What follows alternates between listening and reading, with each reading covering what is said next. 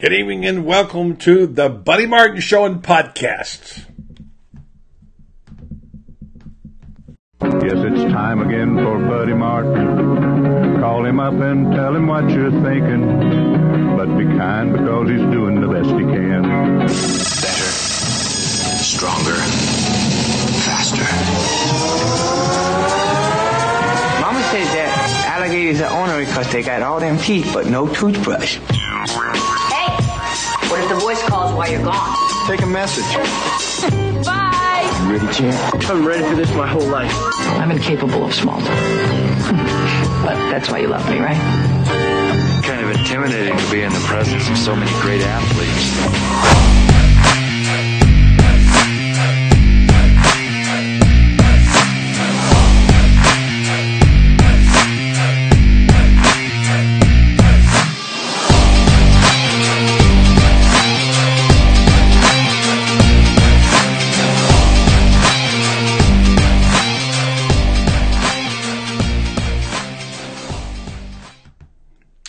Good evening to you on a Thursday night edition of the Buddy Martin Show and Podcast. Here is just about, what is it, 48 hours? Well, not even that, actually. More like about half, about, uh, what's that, 24, about 36 or so hours. Maybe, I don't know my math. It's close. To homecoming. Homecoming. Missouri coming to town. Uh, I don't know. What does homecoming mean to you? Is it something special? I, I've always loved it, but I think it's better for those who don't get to Gainesville all that many times, especially from a faraway place. And it's coming back to the mothership. It's a great feeling when you live in New York or Pennsylvania or California or even Georgia or Alabama, whatever. And uh, you come back to Gainesville once a year for homecoming, and it's a, it's it's nostalgic. Makes you think of the of the good days that you spent at the University of Florida. So it's a football game to many of us, and naturally an important one because the theory and theme being this week can the Gators bounce back? They didn't fall too far, number 11 in the nation in the college football committee's eyes, and still very much alive for a major bowl game. And more importantly, they have to finish this season to prove they can earn the reputation as a good football team because there's plenty of slippage there left if you're not careful, and uh, there's still some things that have to be proven.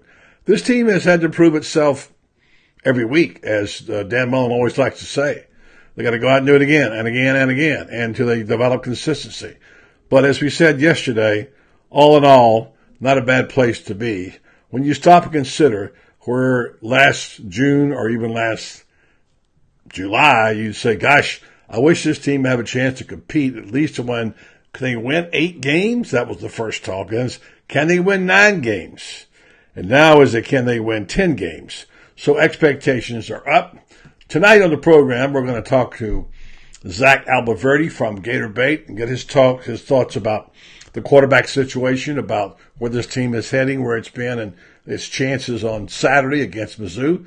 Then we'll uh, visit our friend Mark Long of the Associated Press, who writes obviously nationally about this team, and uh, get his take. Mark always has some very good insights and takes a little more detached look than some of us do uh, at this team, and has a, I think, good judgment when it comes to making decisions, and uh, based on what information he has at his fingertips. I'll say good evening to all of you tonight. Uh, looking forward to hearing from you. Always glad to hear from Roger Burns all the way over in Ningbo, China. Roger, good evening to you. David, glad to hear from you, David. Kevin, also. Ken, Alexander, who's always around. Alexander, good to see you again. Uh, and Nat Blaylock. Yeah, and says, hello, GNK, Buddy Martin, and he may have some news on some activities in the future, so stay tuned. Andy Pham. Hello from the Mississippi Gulf Coast, and I want to say congratulations to Andy Pham.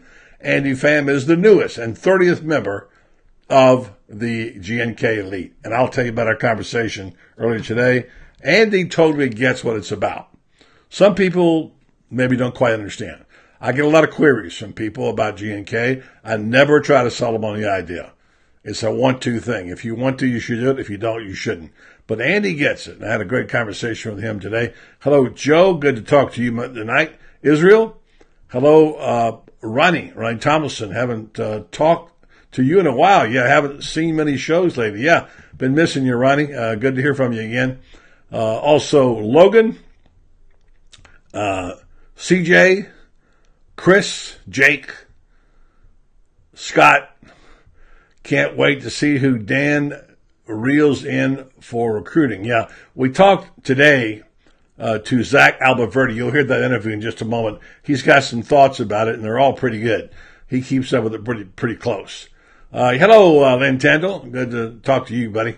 And uh, always good to so, the Rock and Len Tendall. I call him. Uh, uh, he's more than that, but he's the Rock to me. He's always there. Does a great job for GNK. Served us extremely well, and we owe him him a debt of gratitude. Mike Rao, listening from Maryland. Good luck to you, Mike. I know you're up there for some medical business. Thoughts and prayers with you, Tony and David and Joe. So a few things there. A few thoughts before we we take it to Zach. Uh, if you're watching tonight, I, I got to tell you, I'm mixed on UCF. I, I'm really impressed with this team. I'm impressed with the program, what Danny White has done. I'm impressed with Josh Heupel, how he's taken over and not missed a lick. Uh, and you got to give it up to this team. They're fun to watch. Uh, they're right now they're, they're behind Temple 27-21 uh, with uh, what is it two minutes to go and a half. It might be a tough night for them against Temple. We'll see. Temples can play. Geoff Collins, of course, formerly the defensive coordinator at Florida, is the head coach of the Owls. So we're watching this on the side corner of our eye, and I guess we'll settle once and for all if they lose the Temple the issue of whether they deserve to be in the playoffs. And it gets to be a little bit of a tired story. I get it. But I got to tell you too, if I'm UCF or I'm a fan of UCF, I'm right there with them. I'm leading the charge. I don't know if I'd be organizing a parade. I'm glad they backed off of that idea of hijacking the, or trying to hijack the Florida Georgia game. That was not good. This team is knocking on the door. I've been around long enough to see things like Florida State was in this position many years ago, and really came from further back than this. Uh, teams had to make their bones. Certainly, UCF is still struggling to get there. Uh, and you don't get in the national limelight to play with the big boys in a matter of a few seasons. And they've been at it a while. They're knocking on the door. They're really close. And to be honest with you, it has nothing to do with, with, with UCF. I've always been a proponent of more teams in the playoff. I don't like these cockamamie 16 team things, whatever, but certainly they could do, they could do eight. Cause they said they could only do two and then they did four. I don't like the 16 format because it, it, it, involves buys. It's unfairly balanced. Eight, you could do even. And I think that's where they'll go at some point. But for whatever reason, they don't want to share the money, uh, whatever they want to, they don't want to do that. Okay. So we'll just have to wait and see about that. But I do think all respect uh, to UCF. I'm, I often waffle about them thinking, well, what about it?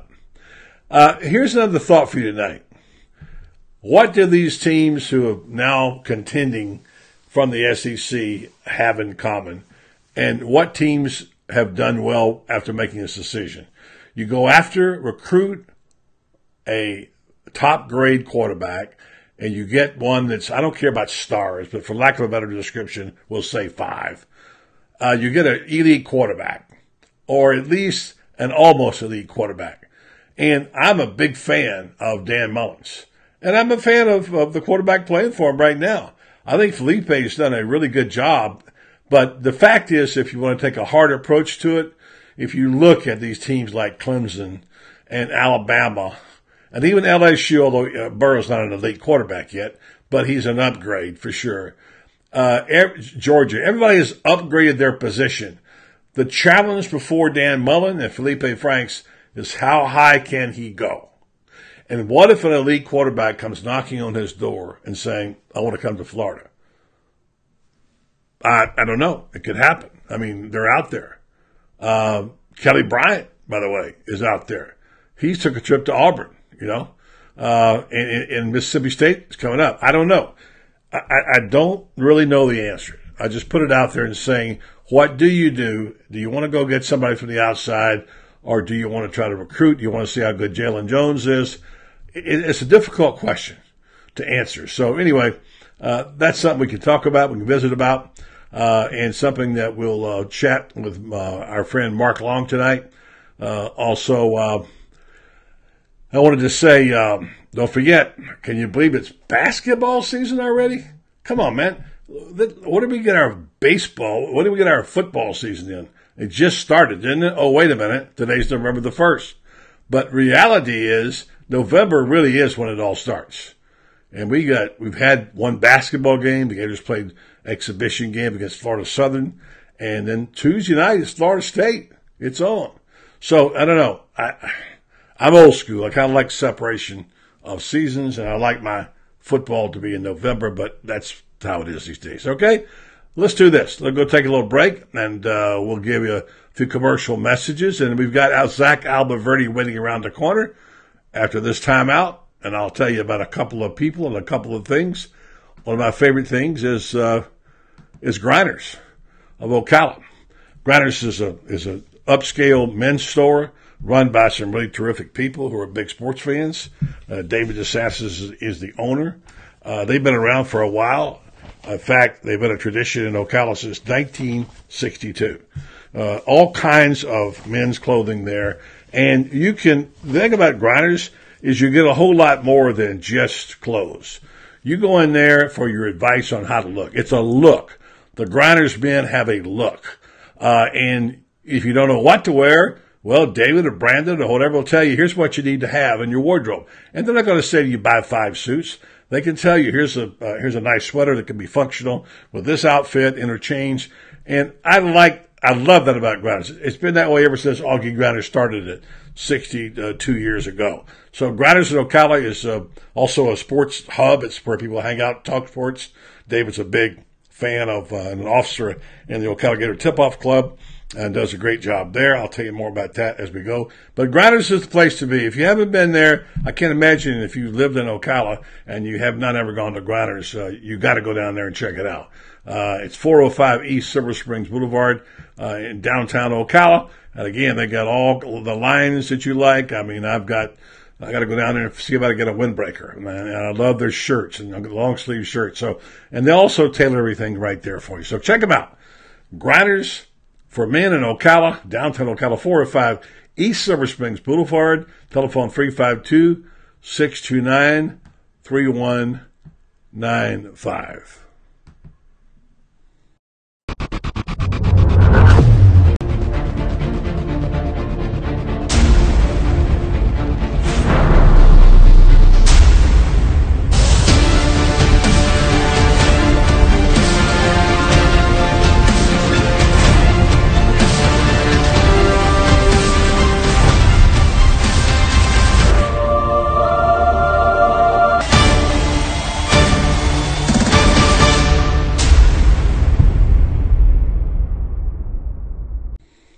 Yeah, we're in one tonight. One of our uh, G&K. See this? Can you see this? Probably can't. This is the G&K Circle G&K shirt that Tony made up for just our, our group.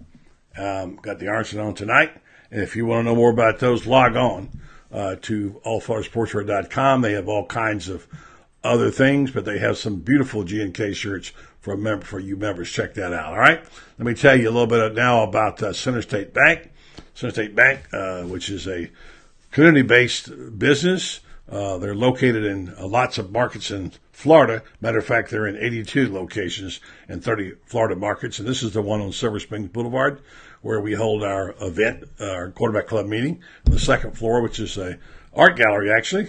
Um, and um, Center State Bank, um, they believe in uh, relationship banking. They're good on that, and they make sure that you know they also believe in faith and family.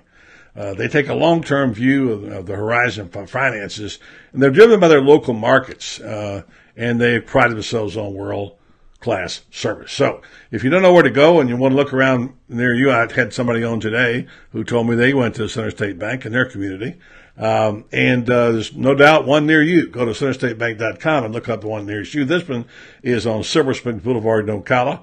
Uh, you can call them at uh, 352 368 6800. And remember, Center State Bank centered on community and customer service.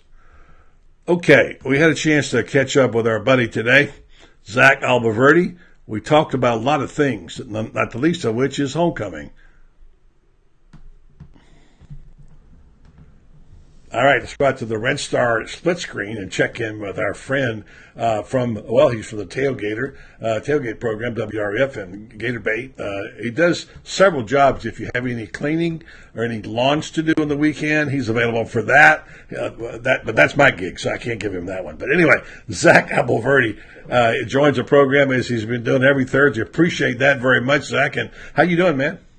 I'm doing well, man. I'm doing well. Uh, obviously nice to be back in Gainesville and have homecoming come up this Saturday, and, and certainly I think a game that the Gators need after uh, taking a, a pretty tough loss to Georgia. And I know a lot of fans um, disappointed with how that game turned out, but Florida, I think we know, buddy, still have a chance to, to really finish with a great season.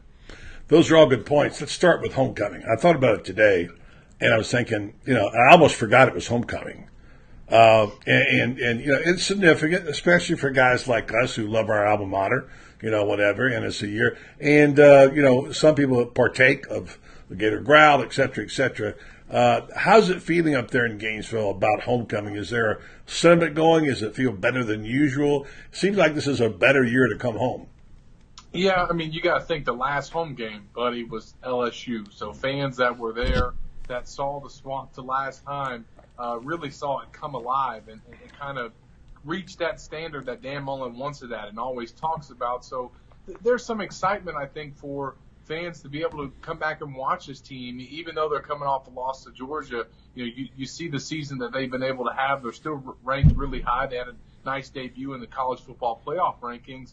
And Mullen has encouraged uh, the fans to keep showing up um, and the role that they can play. And, and they got this three game uh, you know, home stretch coming up, and it's really going to be critical to their season, buddy, because if they can win these new next two conference games, um, you know, take care of Idaho, they have a chance to really close the season off strong with a regular season finale at Florida State. But it all starts Saturday against Missouri. You got to bounce back not only from the loss to Georgia, but bounce back from the loss last year at Columbia. I mean, you know, everyone's talked about the lack of motivation maybe creeping in for this team because Atlanta's no longer a possibility. I got to think that these guys are motivated to show up and play on Saturday because of that beating that they took against Missouri last year. You want to get those guys back for that, and I'm sure that that's what they're feeling right now.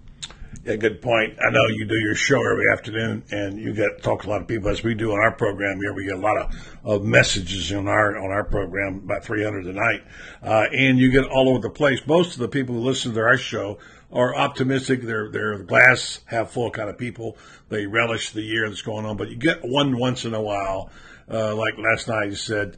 Mullen's never going to get it done with that quarterback situation, and he, he's not going to be the guy for the job. I mean, that's the yin, there's the yang. Other people are saying, you know what, this is a good time. Florida's on the way back. Could go 10 and 2. Sitting there at number 11, looking in, outside in the top 10. Major, major bowl game on New Year's Day, etc. So, which are you hearing the most of?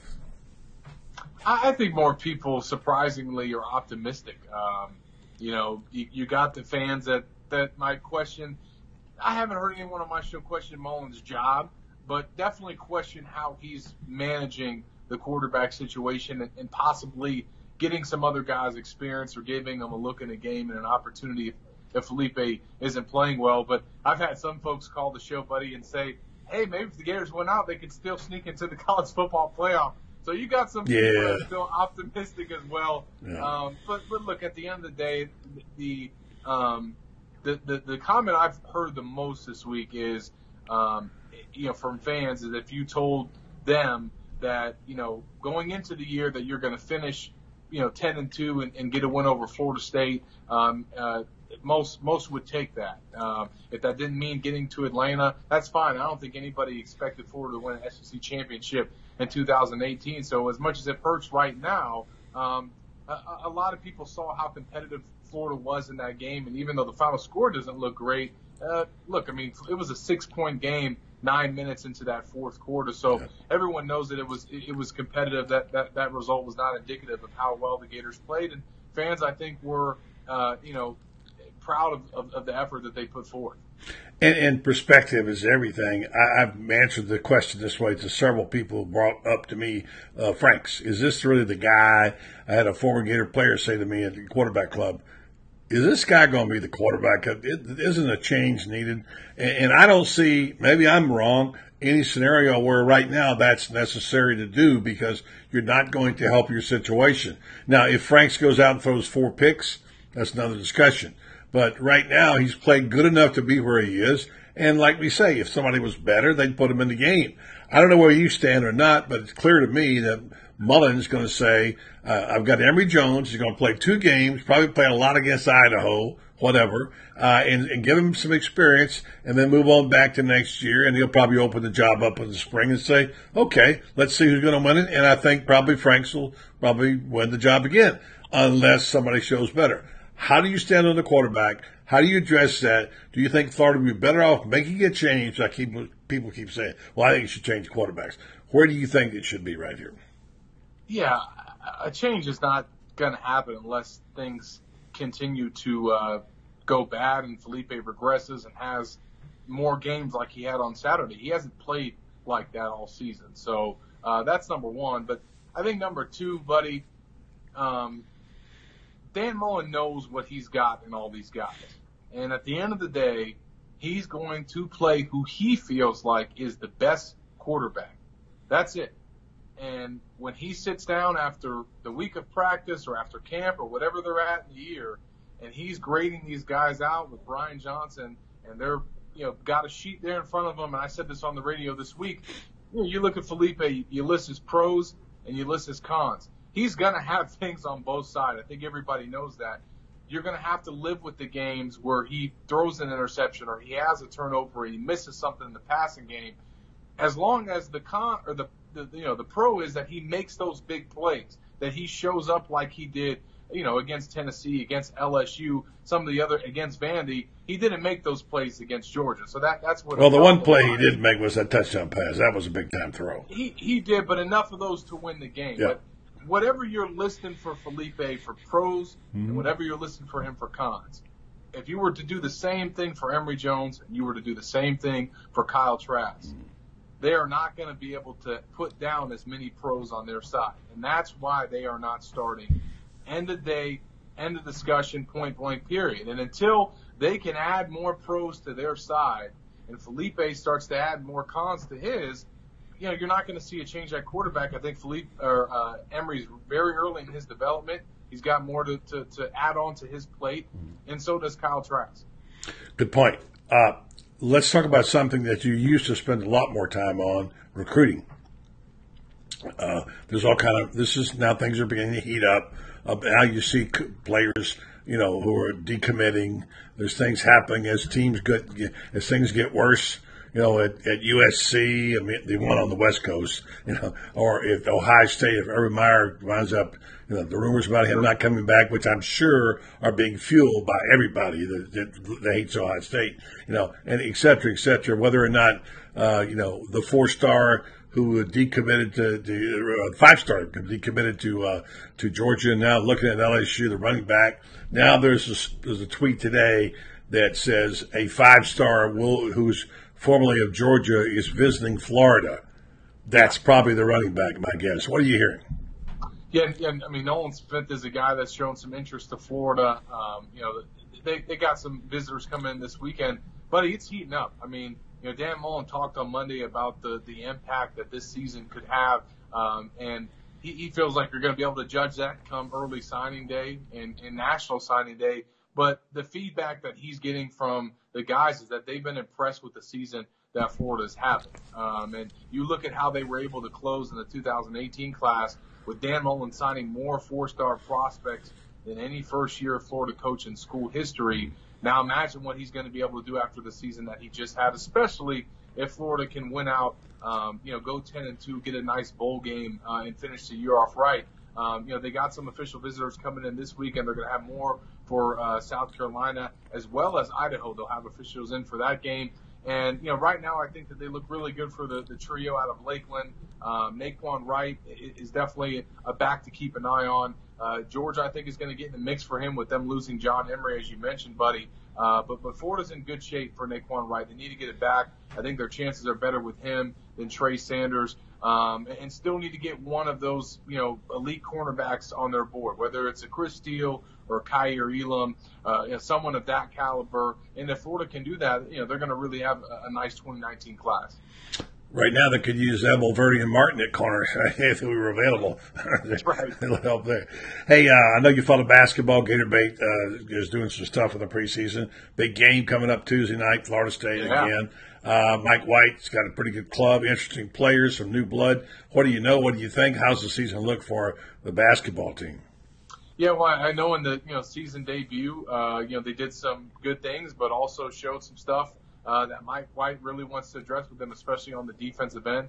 You know, the five-star point guard didn't have the greatest of, of debuts, but but that's his first game. Uh, but Florida State is going to be a really big matchup for this team. We remember what happened last year. You know, they have uh, that, great showing against Duke, and they got so much love, buddy, after the way that they played and uh, Mike you know, Krzyzewski coming out and saying that's the best team that we're going to face all year. I think the Gators got a little bit big headed before that FSU game, uh, and, and the Noles really took it to them. So this is a chance for them to kind of come back and, and avenge that performance, and, and they need this one to, I think, show people uh, that they deserve to be ranked, that they're uh, maybe a lot better than folks are giving them uh, credit for going into the year. Uh, but they got to go to Tallahassee and show that they can get the job done. They're so physical. I know that. Uh, in the paint, this FSU's got some some bodies in there. They always have been. Yeah. Department that Florida's been a little shy in recently, so we'll see how that works. All right, what's coming up in Gator Bait we need to know about? Gator Bait magazine. Tell them where to get it. Yeah, you can go to GatorBait.net. You know, this week's edition out right now. Uh, certainly recapping the Florida Georgia game, also looking ahead to Mizzou and how this game has always kind of been a barometer. Uh, you know, the last few years about where Florida stacks up in the SEC East. Surprisingly, the Tigers have had a success. You know, they you know they went you know back to back years to Atlanta, and everyone kind of felt like they would be an SEC East doormat, but they haven't been. Uh, and they've caused Florida some trouble the last couple of years. So this is a really important game for the Gators. Uh, had Graham Hall do a nice piece on that uh, in this week's magazine. So make sure you go check that out. You can also uh, get me and Jeff Cardozo uh, Monday through Friday on the tailgate as well. Very good. I thought that guy's name was Graham Crackers. Is this Graham Hall? Is that his? good Well, man. Graham, Graham Hack is uh, as Mark Long. Graham Hack. Okay. Good man. Good team you got there. Listen, thanks for being on the show. Hope to catch you next week and enjoy. Good luck to you. Have a good homecoming weekend. Absolutely. You too, buddy. Thanks for having me on as always. All right, Zach Abolverdi from Gator Bait and for the tailgate. He and Jeff Cardozo do a show there on WRUF. We're going to take a little bit of a break, come back. I'll tell you about Andy Pham. In fact, I'll tell you about Andy Pham now. Andy Pham texted me today, actually sent me a, a message and said he wanted to ask about the elite status. And here's what I always try to do. I don't ever try to talk anybody into becoming an elite with the idea they're going to get something that would be, they would expect something they're not going to get. Because quite frankly, the way this whole thing started with elite status was people in GNK came to us, the Crown Prince and I said, we would like to help. We want to see you stay on the air. What can we do? And after a long time, we thought about it. Well, if you want to help us, you can join a group and make a donation. And that group will be called G&K Elite. And we can't define for you what all we will do, but we certainly want to make sure you get something for your money. And we, the money will be in, in, will be invested back into the business. And uh, this is not a sales pitch. I'm not whining. I'm simply explaining to you what I explained today to Andy Pham. He said, can you tell me about the GNK elite status? And I said, yes. And I told him, this is how it started. This is what it is.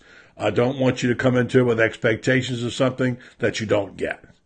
Uh, and we do try, we give you a, a nice drawing. In fact, I sent Laurie Shields a nice package today. About every six or seven weeks, we'll do a drawing with nice stuff in it. We've had opportunities where people that have given us terrific tickets. We don't get them very often, but we, ter- we gave them to you. Len Tyndall won them and gave them to somebody else, uh, Brent English. And so, um, cause he couldn't go. So, and then the other thing is the elites, uh, we do meet every now and then. We're going to have a small tailgate of elites for the South Carolina game. Uh, and we get together and we make decisions on things and we have just a group that trying to make GNK better. Uh, and so I told Andy Pham this. He said, I thought that's what it was. So I want to donate. Let me send you a check. I said, great. We love to have it. He said, that's what I wanted to go for. I love this show. I want the show to stay on the air. I want to support it. I said, thank you very much. And he totally gets the idea. Unfortunately, we have one particular person who got him the idea that he was going to get something, what I don't know, who thought he was ripped off. Hey, look, I'm not ripping anybody off. If you don't want to be involved, don't get involved. I'm not asking you to do, only do it if you want to do it. And I'll tell you, for everyone, we have 50 out there who are supporting us in a great way, and we appreciate that. But we're totally above board with it. We don't try to run any jive with you or play any games. That's how it is. If you want to know more, you can PM me and I'll tell you about it. All right? That's what we got going on. All right? Let's do this. We'll come back and we'll talk to Mark Long.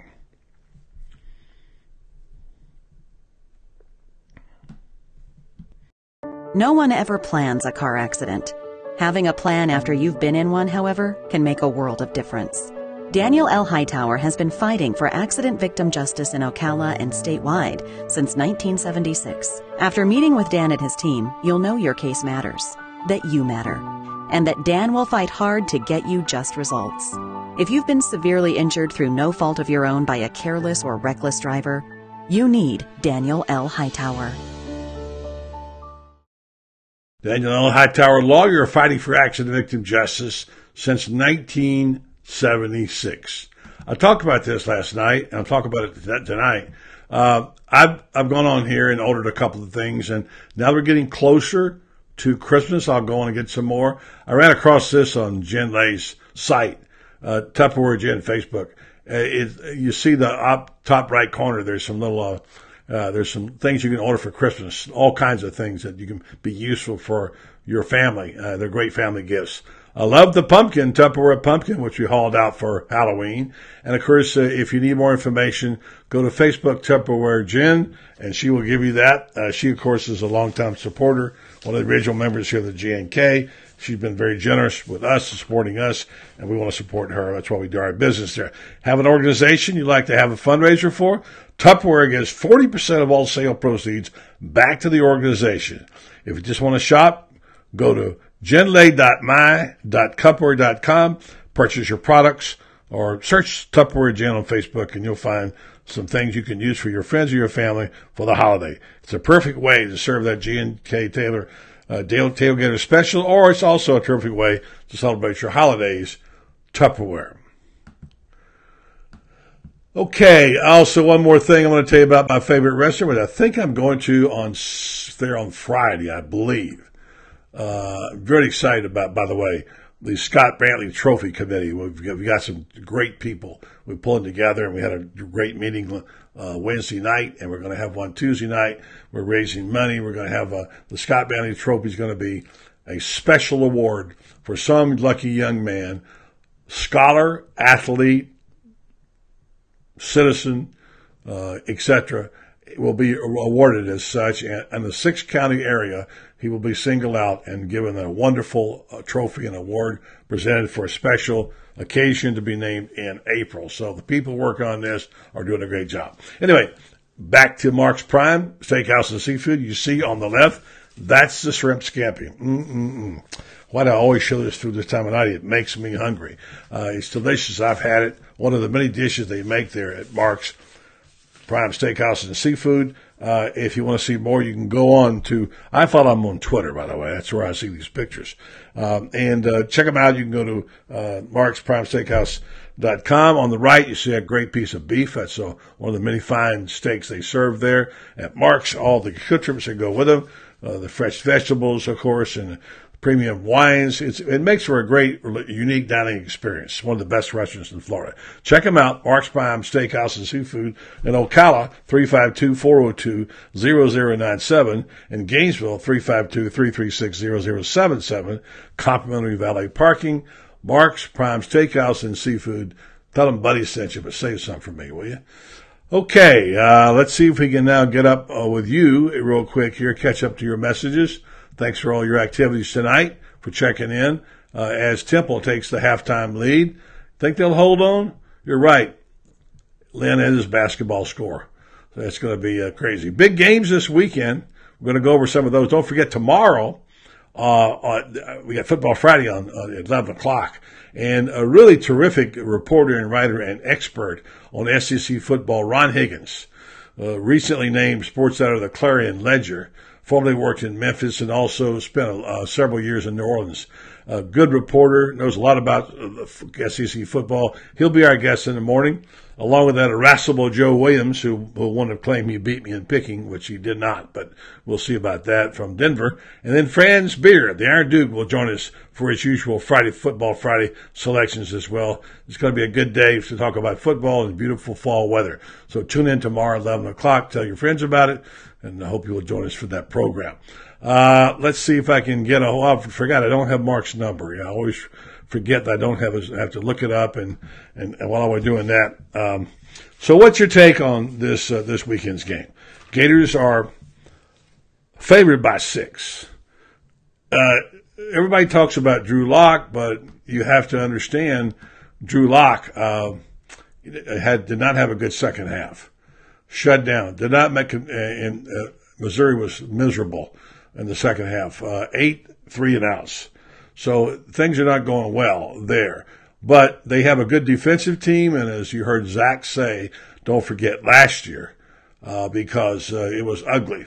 Uh, you want to see which team is going to show up. You know, which team is going to be there in the end because uh, we're not 100% on this team yet. I think we believe in them to a point, but the problem is that they've got to do it again and again and again. And consistency is what it's all about, isn't it? Uh, you have to do it regularly to be a competitive force in the SEC. And this team had a little glitch last week, although I still say you can build an awful lot on that wonderful goal line stand. That was epic. I mean, that was something for the ages right there. And I told I told Cassidy last night. Cassidy Hill was on the show. Uh, I'd like to see someone like her go back and do a anatomy of a goal line stand, because that, my friends, is one of the greats of all time.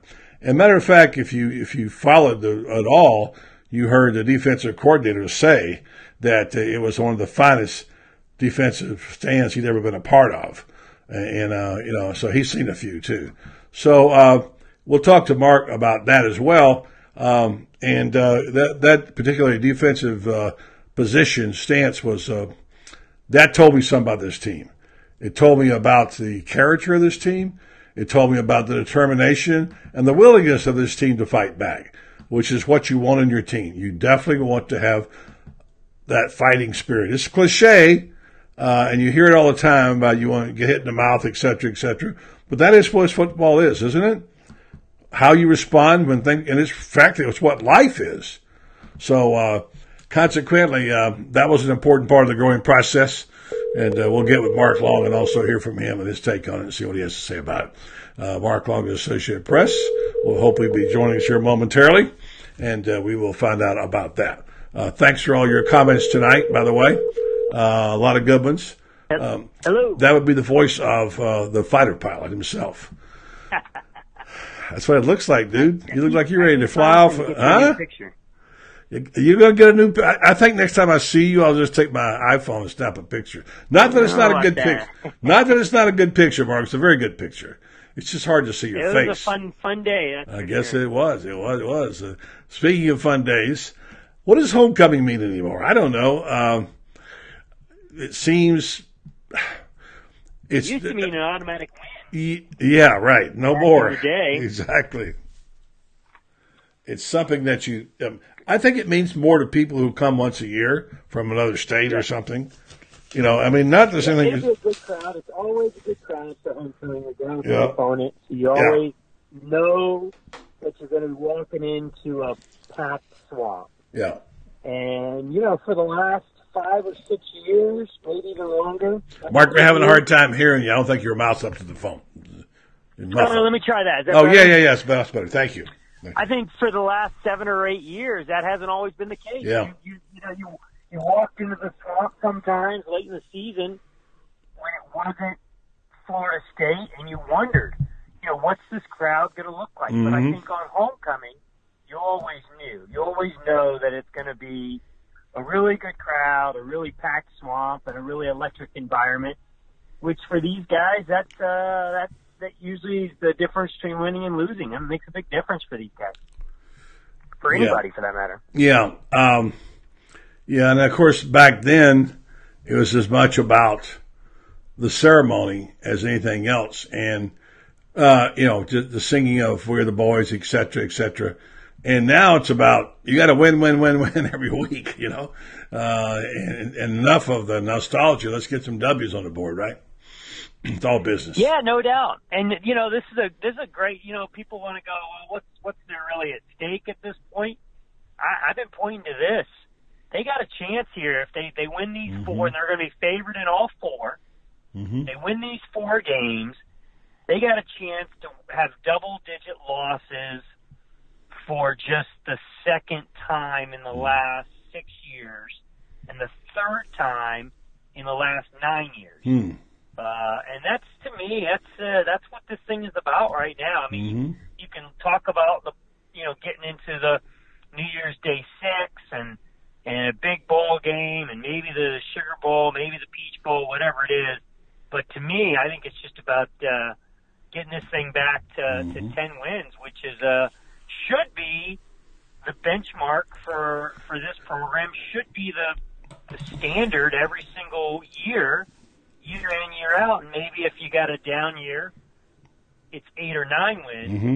But for the most part, if you if you're getting the talent that Florida should have, then ten wins should be the standard. And so, I think year one with Dan Mullen, if, if they can somehow get ten and two, go into a bowl game, I think uh, I think that is talking about you know being back. That's they're they're back at that point. Yeah, I don't like to get into uh, the old days because I mean, look, this is 2018, but you got to remember this is where this program came from. And when Ray Graves came in here and won nine games in 1960, that was epic. That was epic, you know. And then it wasn't until Spurrier came they started winning 10 games. You know, nobody ever won 10 games till Spurrier got here. And now, of course, he averaged 10 wins a season. So, and so now it's like everybody says, well, you got to win 10 at least, right? And so if you use that as a standard, uh, that would be, uh, you know, that's still a very good program when you're winning 10 games a year. Now, not since you win national championships. I was doing a, a I was working on a piece today. And matter of fact, I'll just announce now, I'm working on a, uh, on a documentary, hopefully with the SEC and ESPN, about uh, the, the where this SEC came from. And there's a turning point here and there. And one of them was when they started the Skywriters, which became the SEC Media Days, which became the Hype Machine, which is as, as the SEC began to do national marketing, and suddenly they vaulted into the limelight. You know, with '96, and then all of a sudden the SEC wins those seven in a row, and now it's it's it's uh, they're dynasty, uh, and, and this whole thing is come from you know, this era. It's always been really good football. The problem is back in the day, you'd only, if you were Bear Bryant, you got a chance, but you didn't get many national championship chances back then. And Florida's program did not have that much tradition and the SEC was respected, but really it was the Big Ten. There was all these other schools. So this, this whole thing has come it's the cliche, a rising tide raises all ships, what I'm trying to say. Florida has helped elevate it. The SEC now is, a, is really at a high plateau, and now the expectations are off the charts if you play in the SEC. Wow, that's really cool. That's uh, I can't wait for that. That'll be interesting stuff for sure. Uh, but you're absolutely right. You you obviously know better than anybody, uh, at least as well as anybody, that you know what where this thing has come from and and how it's grown and where it's at now. It's it is at an unbelievable le- level. Uh, you see it week in and week out. You see it. You see it in the polls. You see it in the preseason polls. You see it in, you know, forget the packed stadiums and the, recruiting bases, all those things that kind of build this thing. The reality is you see it, you know, come bowl season and you see it come national championship and now playoff.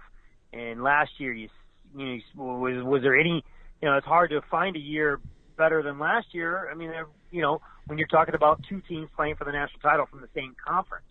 And we've seen that a number of times here recently, uh, certainly LSU, Alabama. Uh, but, uh, you know, to get, to have a four-team playoff and have two teams from the SEC, and that's, again, that's what we're looking at this year. I And I don't think there's a lot of people who look at you know, the SEC right now and go, you know, I if it was an eight-team playoff, they might get four teams in. Yeah, that's Uh, true. You know, and a lot of that could change this weekend, but you know, no, you're not gonna, no one's gonna argue right now that that Georgia, LSU, and Alabama are are three of the top six teams in college football. Yeah, five out of eleven, right? now- the committee's got five Yeah. out of the first eleven, yeah, as you five say. of them, five of eleven in the college football playoff, the first CFP poll. So, and that's that's in Florida. Oh, the respect Florida gets is they're the highest two loss. Team. Yeah, and, and by the way, that So, I says think- something. I think Mississippi State's Yeah. the highest three loss team. So, so looking on the out at, at the 11th, sorry for interrupting you, but get back to your point about being 11th and looking at the top 10 where they have a real legitimate shot to finish, uh, to get, as you pointed out earlier, to get a New Year's Day bowl. And it finished as high as sixth, seventh, whatever, because all, a lot of those teams are going to play each other. So they're, they're poised in a really good position. Uh, and, and it's really, and you're absolutely right. It's, uh, they could have. Would you be a proponent of having, uh, having eight teams in a playoff? Yeah, yes, I Me would. too. Me Uh, too. I I get the I get them wanting to go slow here and and let's make sure four works and let's not put too much on these kids' plates, all these extra bowl games, these extra games, playoff games. But you see, they do it in in the lower, you know, in the lower divisions in Division One Double A, Division Two, Division Three. They have you know they have multiple playoffs and uh, they do just fine. So I think you know we we could do it pretty easily at eight. Uh, to me, four seems like somebody's always getting left out. Eight to me seems like a better number. Mm-hmm. Uh, it'd be much easier to get all the one loss teams in at eight and uh, and and let them go at it. And you could also tweak it to where it's you get all the big five in the five conference winners from the Power Five, and then you got three spots open. And you could put a rule in there that anybody a non-Power Five who goes undefeated is automatic. If you go undefeated outside one of the Power Five conferences, like a, a la UCF last year, I don't know if they're winning still now or not. They were Yeah. 17 14 in the first quarter. But UCF last year, UCF, you know, in my opinion, should have and would have gotten in if it was Mhm. an 18 playoff because I would have had one spot reserved for any undefeated team from from outside the Power Five. Back when, like almost similar to when Urban was at Utah and they broke through there, Right, right. and went undefeated and uh, got to the Sugar Bowl and beat Alabama. I would have had Utah in, uh, you know, into the playoff. Right. Uh, Temple's leading 34-28, but UCF's about to score. Uh, so, uh, uh, you know, and, and, and, and by the way, uh, it's a, I, I, I'll go back and forth on UCF. Okay. I mean, I have a lot of respect for what they've done. I really do. And, and I love, I love McKenzie Milton. I love the way he plays. He, he plays with a lot of heart. He's a gamer. He's a good little player. Um, and, and, you know, I, I get annoyed at the fans like you do, and everybody does sometimes, because they're scratching out like a dog, whining dog on the outside on the, on the screen porch, you know, but they want to get in. But, and, and I've been around long enough to see where FSU had to come from to get where they are. And I'm thinking this team probably hasn't earned it yet, but it's certainly getting close. And I may just have to concede at some point in time, you know what? This team is worthy and the system is rigged against them. And I'm with you. Eight teams is the way to go. I I think you're right. I don't know if you're if you know what you're doing. Usually you you do know what you're doing, or I don't know if you just hit on this. But I stirred stirred a wasp nest this week with UCF. I wrote a story on Sunday night that for the first time ever, and when I say ever, I mean since the the Jags inception in '95, for the first time since 1995, all three state NFL teams Mm, and the it. big Mhm. three in college football all lost on the same weekend. Yeah. First time since the Jags came into came into existence in '95. Hey, I quoted So- you on there Monday night. Their story. I quoted. I was on with Graham. Oh, Uh, yeah, Okay. and sure did. Well, yeah. I called down at the bottom of that story. I said, uh, I said, I had a line in there that said, not even second tier programs, USF and UCF could save the Sunshine State. Mhm. And I said, UCF got drubbed at Houston. I mean, USF got drubbed at Houston, and then UCF was off. They had a bye, even though they've won 20 in a row. And of course, second tier program is all the UCF fans saw and cared about. And so I've just been getting, you know, not Edgar Thompson style uh, rip job, but uh, not far off either from UCF fans for uh, Yeah. for calling them second tier. And listen, Yeah. with all due respect, 20 in a row is great. The reality is, uh, relative in this state, relative to Florida, Florida State, Miami, they are second tier. Uh, you know, I'm sorry, it's the harsh truth, and I'm not downing their program because they would probably get up and and drag Florida State through the mud and might do the same to Miami. Uh, would just you know would slap them around the ball yard, but you know in terms of recruiting, finances, TV, uh, notoriety, all those things, they are second tier. Yeah, yeah. I you know I I don't know I, I don't know how I feel about this. By the way, UCF just took the lead uh, by one point, uh, so I don't know how I feel. Let, let's let's talk about a couple of other narratives around this team. I'm so tired of the quarterback story. I don't even want to really talk about that much more. But I, brought this up earlier. If you look at if you do the uh, the the, the, the math, or if you look at the, the the teams that are doing really well with a chance to compete for national championship, it's very evident that the quarterback is the key position. To be in the hunt, you have to have, if not an elite quarterback, one trending in that direction. And I can just, you know, you go to obviously go to Tua naturally, and Fromm showed he was worthy, and we know about the change of quarterbacks at, at Notre Dame and, and what's happened at, at Clemson, and it's all one thing: quarterbacks are upgraded. Having said that, if that's the analytic we're looking at, we're saying, okay, if that's a common denominator, and I'm a kind of a uh, Feleipe fan myself, and I want to see him get, get a chance to finish this off. But if that's the analytic we're looking at, we see, okay, you have a chance to upgrade somewhat of your quarterback position. And I'm going to give you a name. And I'm just, I'm not, I don't know this. I'm just saying this could be the case. Look at Kelly Bryant. He's, he's gone to, it's a different system, I, I understand, than what Dan has run when he played at Clemson. But he's gone to Auburn now. Uh, I mean, he's gone. He's he's gone to Auburn for a bit, and he's going to go to Mississippi State. Say that he is one of those quarterbacks. What do you do if you're Dan Mullen? Do you stand pat or do you take a shot? Whew, that is the million dollar question. And to me, if you take a shot, that is sending a clear message to Feleipe Franks and your program in terms of what you think about what's on campus. Because you're not bringing in Kelly Bryant to to, to be a Malik Zaire where he's a one year backup, one year insurance policy. You're bringing him in to be to compete for the starting job, if not be the starting quarterback. So it's I think you got you have to weigh it, and you have to really look at what do you think Emory Jones is, and what do you think Emory Jones can be. What do you think Feleipe Franks is, and what do you think Feleipe Franks can be with another year in this system? Uh, and then make that call. Uh, we don't know. We don't really, really know what Dan Mullen thinks of Feleipe Franks. He said all the right things. He's done all the right things. He stood by Feleipe Franks. But as you were one of the first to report, uh, getting Emory Jones on the field sure looks like a sign that he's trying to do something different, trying to get more out of that position. Uh, you know, switching things up.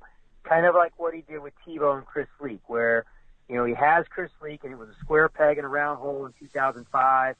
And he's got this, you know, and he's got this shiny new guy in 06. And he's like, let me, I'm going to get him in there and let him do what he does best. And I think that's what he's trying to do with Emory Jones. Now, fumbling twice in seven touches is not the way of earning yourself more playing time, as we all know, but uh, there's no doubt that uh, Dan Mullen is, has not shied away from the fact that he wants to get Emory Jones on the field a little bit. So I think if you're the pessimist, you say that's because Feleipe Franks isn't doing everything Dan Mullen wants him to do. If you're the optimist, uh, it's saying he's really just using those four games, those four free games for for Emory Jones, and he's still planning to redshirt him. So it's just a matter of how you perceive it. Uh, and but again, until Dan Mullen comes clean, and he might not ever do it, we won't know uh, how he truly feels about Feleipe Franks. Now, again, bringing in Kelly Bryant when you got uh, Jalen, I think it's Jalen Jones. Is it Jalen Jones? Jalen the Jones, yeah. recruit? Mhm. They got Jalen Jones, Emory Jones, Feleipe Mm-hmm. Franks as a as a sophomore, and Kyle Trask as a Right. redshirt freshman. Right. And you got four guys all within their first two years of eligibility. Uh, and then you go get Kelly Bryant. That shows you don't really like everybody you have on campus. To me, Yeah. Well, I, I, here's my true thought about it, and that is this: is that coaches say I'll do anything to win, you know. And the fact is, the analytics said, and I'm not saying I would do this. Analytics says that getting the best quarterback possible is how you win. Uh, I don't know if it's the best thing for all teams. I don't think there's a chance that Dan Mullen will do it uh, because I think they like to talk about their quarterback room like it's one position. Uh, I think he's developing a plan for de- he has a plan for developing these players. Uh, like you said, they've got the situation not only with uh, with with with uh, Emory Jones, but Jalen Jones coming down the line, and if he brings in somebody else, that's two generations of wreckage on your recruiting right there. And so you, you now have also, you basically, uh, torn up your systems, what you've done. Uh, so, uh, I, I don't, I'm not proposing that. I'm just saying, I'm using it as a hypothetical. What does a coach do when he has a chance to improve his team? If that's what it takes to win, what are you going to do? And it's a tough call. I don't think Dan Mullen's going to do that, but I just thought I'd bring it up.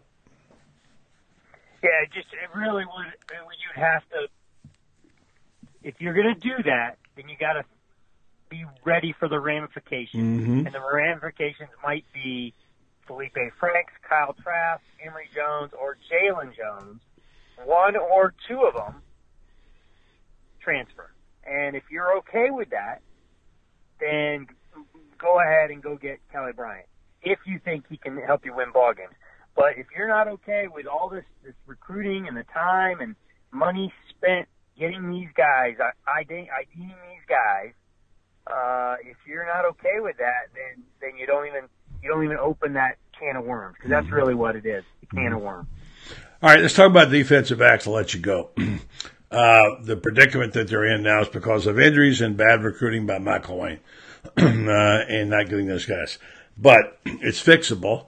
Uh, they can they can dodge the bullets against the uh, you know, most quarterbacks. The really good ones, I have a hard time against. Um, I, I don't know where to put Drew Lock.